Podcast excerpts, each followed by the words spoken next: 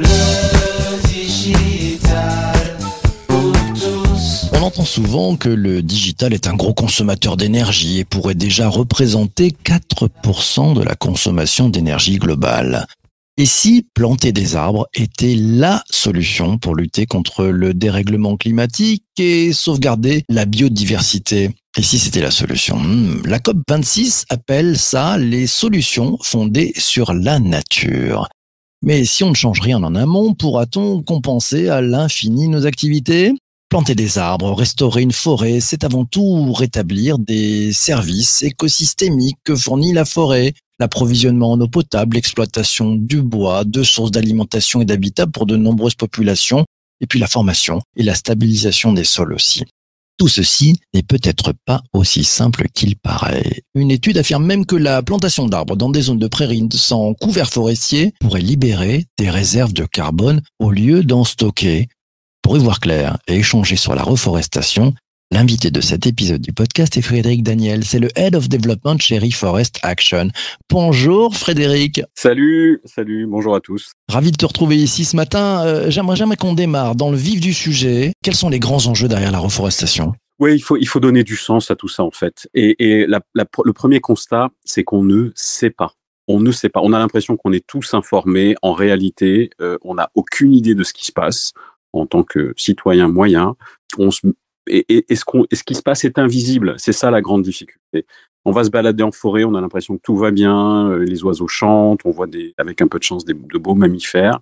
Mais en réalité, ce qui se passe est, est, est d'une ampleur inégalée, d'une complexité incroyable.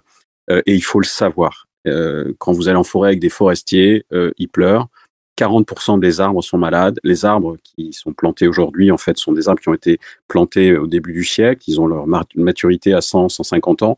Ils sont pas adaptés au climat qu'on a actuellement. La biodiversité est dans une situation catastrophique. Il y a, on a perdu en France quatre-vingts pour cent de la biomasse des insectes. C'est pas vingt, c'est pas trente, c'est quatre-vingts pour cent. Donc, on est dans une situation qui est juste incroyablement complexe, d'une ampleur inimaginable.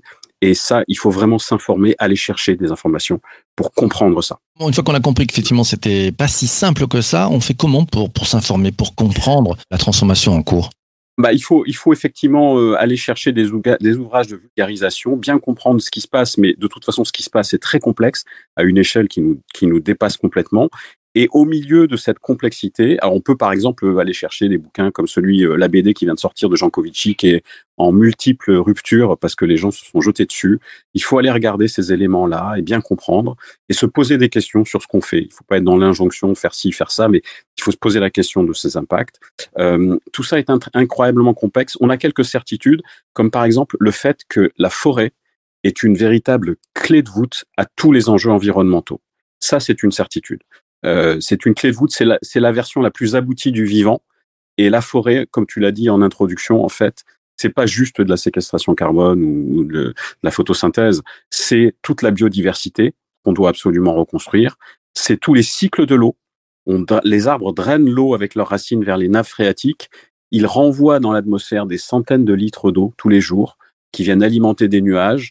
On parle même au-dessus de l'Amazonie de rivières aériennes, c'est assez poétique. Euh, et qui vont permettre d'alimenter en pluie la région. Donc, on voit bien que ces forêts sont au cœur de tous les écosystèmes, de tous les cycles, euh, et, et c'est pour ça qu'il y a de très grands mouvements, de grands, grands groupes et de grandes entreprises euh, sur des projets de reforestation auxquels nous, on participe. Quand on parle de, d'écosystème, euh, mécaniquement, moi, ce qui me vient tout de suite à l'esprit, c'est de se dire, OK, comment, comment il fonctionne cet écosystème ? Quelles sont les, les parties prenantes ? Quelle est la, la chaîne de valeur ? Tu peux nous expliquer un petit peu tout ça ? Alors, c'est, c'est extrêmement complexe. Euh, on, on parle d'abord de bénéfices écosystémiques euh, parce qu'il y a, y a effectivement cette action sur, euh, sur le carbone, mais pas seulement. Les forêts habitent, abritent quatre-vingts pour cent de la biodiversité des terres émergées. Donc ça, c'est fondamental. Quand tu es sur des plantations de mangroves, tu as même de la biodiversité marine qui est protégée par les mangroves. Euh, c'est le cycle de l'eau que je viens d'évoquer. C'est la lutte contre l'érosion des sols. Euh, c'est évidemment les activités économiques euh, humaines. Hein. On est à peu près à quatre cent mille emplois en, en France, euh, globalement, sur, euh, sur toute la filière bois. C'est du bien-être. Euh, comment on chiffre, tu vois, en valeur, c'est compliqué. Quand tu vas en forêt, en fait, tu as un impact direct euh, sur tes défenses immunitaires. Euh, au bout de quelques heures, tu as un impact sur ton rythme cardiaque. Euh, tout ça, c'est des choses qu'on a un peu oubliées. euh, mais c'est évidemment les enjeux. Donc, on est dans une grande phase où la forêt va être au cœur de ce qu'on appelle la grande transformation qui est en cours. On a dix ans pour la faire, de toute notre économie, y compris la partie digitale. Donc, la grande transformation, eh bien, si tu veux, c'est le sujet euh, comme à la Renaissance, au seizième siècle. Hein, euh, on est massivement engagé aujourd'hui sur euh, le travail sur de nouveaux modèles d'entreprise, globalement. Ouais. On est donc avec un compte à rebours euh, qui a déjà commencé, qui est déjà lancé. Euh, justement, tu, tu parlais du, du digital. Euh, c'est, c'est le problème et la solution aussi ? Ben oui, c'est ça en fait. Et c'est comme beaucoup de choses qu'on fait, il faut se poser les bonnes questions sur comment on a nos, comment on, on travaille sur nos usages en fait. Et il faut surtout pas euh, euh, changer radicalement les choses, il, sur, sur notamment certains de ces sujets-là. Hein. D'autres, il faut effectivement le charbon, des choses comme ça, se poser vraiment des questions en profondeur. Mais sur, sur la partie digitale, en fait, euh, c'est des outils qui vont permettre de, d'optimiser l'efficience de tout ce qu'on fait. L'intelligence artificielle va nous permettre de réguler des consommations énergétiques, euh, des usages euh, de produits pour réduire au maximum cette consommation, être, euh, être beaucoup plus frugaux. Euh, mais en même temps, effectivement, comme tu l'as dit, aujourd'hui, le digital, euh, c'est entre quatre et douze pour cent selon les projections euh, de consommation énergétique et des, des émissions d'équivalent euh, C O deux. C'est l'équivalent du transport aérien, tu vois. Et donc, euh, ça, ça doit nous faire réfléchir. Ça veut dire, par exemple, quand on est en visio, Euh, c'est sympa de mettre sa caméra et se faire des sourires et se rencontrer comme ça, euh, mais peut-être qu'au milieu de la réunion, si elle dure une heure ou deux, on peut couper la caméra, ce qui permet de réduire de manière drastique en fait euh, l'utilisation des data centers et les émissions équivalentes en C O deux. On parlait de, d'un peu d'intelligence artificielle et de la data. C'est, c'est quoi la, la force de la data ? En quoi ça aide en fait euh, tout ce tout cet écosystème ? Tu vois, par exemple, nous, on est en train de digitaliser euh, tout notre monitoring euh, de ces grands projets forestiers sur lesquels travaille Reforest Action. Et euh, la donnée, l'exploitation de la donnée par de l'I A, par de la blockchain, va nous permettre à très grande échelle, parce que c'est ça qui a de l'impact sur le climat, de pouvoir suivre nos projets forestiers et d'en mesurer ce qu'on appelle les bénéfices, les co-bénéfices. On va être capable de mesurer depuis l'espace avec des images satellites euh, analysées par de l'I A, Euh, sur une définition qui est de l'ordre de trente centimètres au sol, euh, la taille des arbres qu'on a plantés, leurs essences et mesurer leur séquestration carbone. Donc, tu vois, la, la technologie euh, est aussi quelque chose qui est un formidable accélérateur de tous ces grands projets, de cette grande transformation dont je te parlais. Donc, ça va être au rendez-vous. Euh, et du côté des... Il y a, y a des startups dans, dans ces écosystèmes qui se sont développés pour amener des solutions ? Oui, absolument. Euh, on, nous, on travaille avec une start-up euh, qui s'appelle Canop, euh, qui, euh, qui s'est développée sur ces questions d'imagerie satellitaire pour nos projets forestiers. Il y a des start-up également dans le, dans le, sur le sujet de la forêt, euh, aux États-Unis, en Europe. Mais en fait, il y a un enjeu quand même euh, qui est très important, c'est d'avoir une forme d'expertise et d'expérience, parce que ce sont des sujets qui sont extrêmement complexes. Nous, on travaille avec un comité scientifique et technique qui est constitué de, de scientifiques de renom internationaux comme euh, Thomas Crowther euh, du Crowther Lab ou bien euh, euh, Karen Holl de, de l'Université de Californie. Et ce sont des gens qui nous aident à, à faire très attention à ce qu'on fait parce qu'on est vraiment dans des phases d'expérimentation aujourd'hui. Il faut pouvoir euh, faire de la reforestation, de la régénération de forêts ou planter des forêts en respectant absolument euh, les, des cahiers des charges extrêmement stricts sur le fait d'utiliser des essences euh, qui sont locales, mais en même temps, il faut trouver des essences locales et résilientes au réchauffement climatique en aidant la nature à rattraper le réchauffement climatique. Euh, donc, tout ça est très, très complexe et il faut garder beaucoup d'humilité euh, euh, sur, ces, sur cette complexité, en fait. On voit c'est complexe, euh, le compte à rebours est commencé. Est-ce que tu peux nous donner quelques exemples de, de succès, de choses où tu dis, ça, c'est très encourageant, voilà ce qu'on a réussi à faire déjà? Écoute, moi, il y a quelque chose qui, me, qui, qui, qui est extrêmement encourageant, c'est qu'il y a un grand virage qui est en cours Euh, massivement euh, au niveau euh, des, des gens qui ont du pouvoir, euh, qui ont euh, des fonds et qui ont euh, de l'impact sont les grandes entreprises internationales. Elles sont poussées par euh, la finance parce que la finance a compris que euh, une entreprise dans quinze ou vingt ans euh, qui serait sur un champ de ruines, elle va pas ramener grand-chose en termes de retour sur investissement. Euh, donc il y a un grand mouvement qui est en cours. Euh, il y a par exemple le World Economic Forum de Davos qui a lancé une organisation qui s'appelle one T dot org comme one trillion, mille milliards d'arbres qui sont en cours de replantation par de très grands groupes internationaux. Euh, en France, on a des gens qui sont extrêmement engagés, euh, comme L V M H, euh, N C, euh, sur ces sujets-là, euh, mais également euh, d'autres entreprises, euh, entreprises du groupe Mullier. Et donc, toutes ces entreprises participe à ce qu'on appelle la grande transformation. Euh, tu sais, c'est comme la Renaissance, et nous, on aime bien euh, cette image-là. Euh, on peut imaginer que dans quelques décennies, nos petits-enfants euh, nous diront euh, « Ah, mais toi, papy, toi, mamie, euh, c'est vrai que tu as travaillé, tu as participé à la grande transformation, et qu'est-ce que tu as fait, et comment c'était dans ton entreprise ?» Voilà, c'est ça l'image que moi, je veux garder.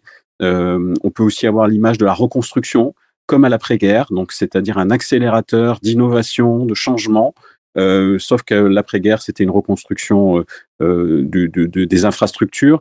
Là, on doit être engagé dans une reconstruction du vivant. Euh, voilà. Donc, tu vois, il y a beaucoup de choses assez, euh, en même temps, enthousiasmantes, des opportunités, de l'innovation. C'est ça qu'il faut garder en tête et c'est ça sur, ce sur quoi il faut qu'on travaille tous.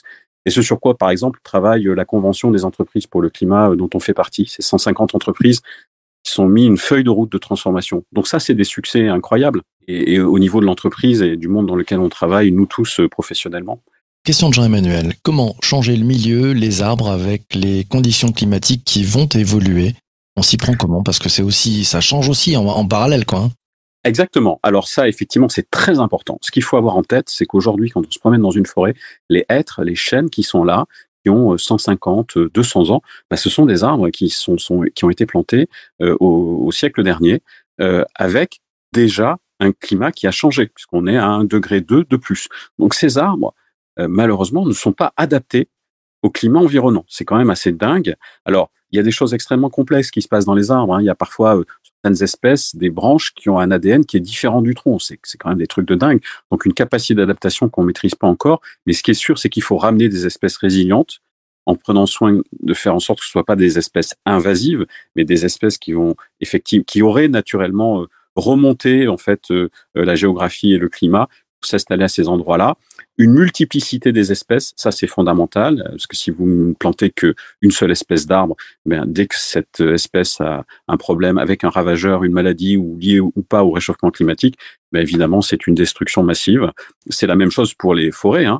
On ne sait pas euh, que, par exemple, naturellement dans les forêts, il y a des espèces qui sont des espèces coupe-feu, Euh, et qui fait que bah, y a toujours eu des feux de forêt dans l'histoire euh, de l'humanité, de la planète, euh, sauf qu'elles étaient, c'était pas des méga feux, euh, parce qu'on était effectivement sur cette diversité d'essences. Tu as même des arbres qui repoussent spécifiquement après le feu, comme l'eucalyptus, euh, dont la, la graine en fait reste en, en dormance et elle se réveille quand elle est dans un environnement de la température après un feu de forêt, des fumées, et euh, elle sait qu'à ce moment-là, elle doit plan- elle doit pousser la graine. C'est quand même assez assez dingue. Question tiens, de, de Lionel, il te demande les moteurs de recherche qui promettent de replanter des arbres, et on peut les suivre, ça, ça a du sens ça? Il faut vraiment faire très attention euh, à tout ce qu'on nous propose. Euh, moi, je pense qu'il faut essayer de trouver un maximum d'informations, et l'information, elle est quand même énormément disponible en ligne, sur qu'est-ce qu'il y a comme projet derrière, qu'est-ce qui est planté, à quel endroit, euh, pour quel co-bénéfice. Parce qu'on peut très bien planter en masse un arbre, ça n'a pas de sens. Il faut des bé- il faut vraiment prendre soin euh, à tous les bénéfices écosystémiques qu'on veut aller chercher sur la biodiversité, la diversité des essences.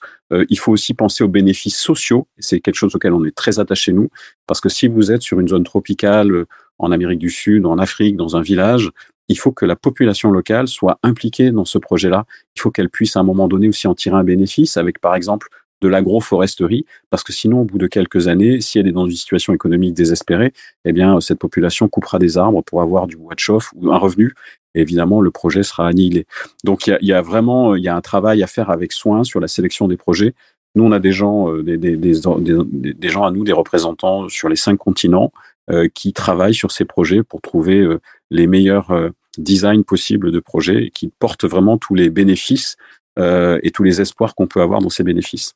Un exemple, c'est Anne euh, qui nous donne un, d'ailleurs un, une bonne pratique. Hein. Elle nous dit « Notre entreprise a créé sur son site avec les collaborateurs et les clients fin novembre une mini-forêt de mille arbres selon la méthode du botaniste japonais Akira Miyazaki avec des espèces locales. » Ça, c'est ce type d'initiatives qui, qui sont bonnes à, à prendre, c'est ça, Frédéric ? Oui, absolument. Ça, c'est super. Les forêts, euh, les micro-forêts urbaines, euh, on en fait évidemment nous aussi.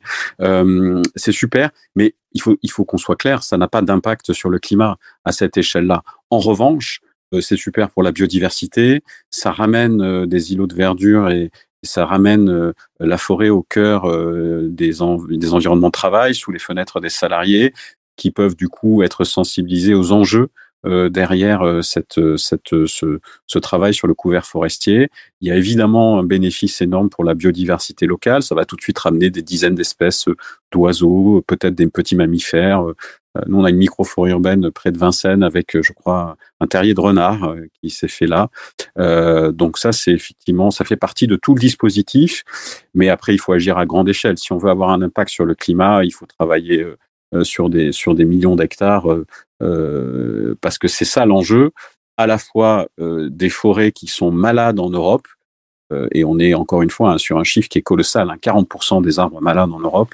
Donc, il y a un enjeu de réparer les forêts européennes. Et évidemment, sur les zones tropicales, c'est le sujet de la déforestation. On continue à coût de dix millions d'hectares par an à travers le monde de déforestation. Et là aussi, il faut que tout le monde soit bien informé de l'impact de ces actes d'achat sur cette déforestation importée par l'Europe. Question peut-être plus personnelle. Euh, Laura te demande, elle t'a connue dans un autre univers. Comment on passe de l'économie traditionnelle à cet engagement magnifique? Comment t'as fait ce changement? Alors, euh, merci pour la question, Laura. En fait, ça a été en deux étapes. J'étais effectivement dans les startups tech de l'I A, un peu loin de tous ces sujets-là, même si j'ai une conscience personnelle, je crois, comme beaucoup de gens, mais, mais sans bien comprendre comment moi je pouvais avoir de la prise sur ces enjeux-là. Et puis, j'ai rejoint une autre startup Euh, qui, elle, développait, qui s'appelle Zériode, qui développait un, un outil de calcul de bilan carbone sur les environnements informatiques, notamment. Et j'ai découvert cet univers. Et puis surtout, chez Reforest Action, en fait, on a énormément de connaissances. On est vraiment dans une démarche de pédagogie avec les entreprises qu'on travaille. On a près de trois mille entreprises clientes. Et donc, il y a énormément de ressources et de connaissances chez Reforest Action qui m'ont permis de découvrir, en fait, les enjeux. Encore une fois, on ne sait pas, en fait. C'est ça qui est, je crois, le pire, hein. Alors qu'on est suralimenté d'informations, on ne sait pas. Il faut aller regarder en détail euh, la B D de Jankovic, euh, les travaux, après les travaux du GIEC. Euh, ça peut être un peu hermétique, mais il y a quand même beaucoup de choses qui sont vulgarisées. Il faut vraiment rentrer dans le détail, se rendre compte euh, de l'immensité et de la complexité des sujets sur lesquels on est. On est dans l'anthropocène, c'est-à-dire que l'homme a changé le climat et son environnement. Et donc, euh, il y a cette, ce, ce grand travail de transformation de l'économie qui doit le porter. Et je suis ravi d'avoir fait cette transition, évidemment. Bravo, en tout cas, euh, cet épisode de, du podcast touche malheureusement à sa fin. On va prendre la, la toute dernière question. Il y en a encore plein dans, sur LinkedIn. J'encourage à, à, à venir y répondre après l'émission. Bien sûr, bien euh, sûr. Ça, c'est la question d'Éric. Il, il nous dit, qu'est-ce qu'on peut faire à notre échelle de citoyen? On peut replanter où? Qui? Comment? Les terrains sont souvent privés. D'ailleurs, on fait quoi? Est-ce qu'il faut demander aux entreprises de s'engager dans la convention oui. dont tu parles? Alors, euh, la convention, elle est, elle est, il y a cent cinquante entreprises qui ont été sélectionnées, euh, dont, dont la nôtre, hein, donc euh, la convention, elle est. Mais, mais vous pouvez surtout aller voir euh, tous les travaux de la convention, ils sont ouverts au public et, et, et toutes ces feuilles de route de cent cinquante entreprises qui sont en train de s'écrire pour devenir des modèles régénératifs. C'est-à-dire, c'est pas de la R S E à la papa entre guillemets, c'est une entreprise dont le développement va permettre ou la vie va permettre de régénérer le vivant. Donc, on, re, on part de la raison d'être de l'entreprise et on remonte toute la chaîne de valeur pour voir qu'est-ce qu'il faut qu'on change dans le biosourcing des matériaux, dans, dans plein de choses. Mais ce qu'on peut faire déjà, euh, c'est effectivement euh, agir dans son entreprise. Vous avez des collectifs dans les entreprises qui se sont montés pour les, les directions d'entreprises qui vont pas assez vite sur ces changements ou qui n'en prennent pas la mesure. Euh, il y a des salariés qui montent des collectifs. Allez voir les collectifs euh, sur les sujets environnementaux dans les entreprises partout. Et moi, je crois, à titre personnel, euh, moi, je suis pas, euh, un, je suis pas un, un, un modèle d'engagement écologique. Hein, dans toute ma vie, euh, j'ai, j'ai, j'ai, je, je, voilà, je le dis de manière tout à fait claire. Par contre, j'avais une conscience et il me manquait euh, la compréhension et surtout du questionnement. Il faut se poser des questions. Euh, il faut se poser des questions parce qu'on a des usages qu'on a développés sans trop se poser de questions. Euh, comment ça se fait que j'ai une tonne d'emballages euh, dans mon dans mon dans ma poubelle de tri? C'est juste incroyable. Qu'est-ce que je peux faire là-dessus? Pourquoi est-ce que qu'est-ce que c'est que ces shampoings solides euh, versus euh, des shampoings en, en, dans des bouteilles en plastique? Euh, mais la bouteille en plastique, elle finit où? Qu'est-ce qui va se passer? euh, Tiens, est-ce que alors moi j'ai, j'ai été pendant des années, je le dis clairement, hein, un adepte de la voiture. J'ai découvert euh, le vélo euh, par plaisir en fait.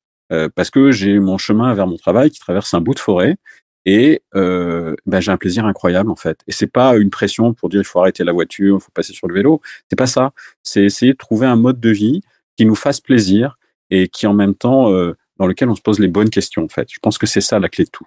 C'est le c'est questionnement. Bon. Ça sera magie magique, le questionnement et la recherche du plaisir, ça sera le mot de la fin. Mille merci à toi Frédéric pour ta présence ce matin, c'était vraiment passionnant.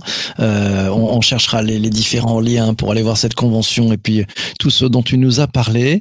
Euh, merci à toi, un grand merci aussi à vous toutes et vous tous d'avoir participé à ce direct. Merci aussi à toi d'avoir écouté cet épisode du podcast jusqu'ici, ça fait du bien au taux de complétion sur les plateformes de balado-diffusion.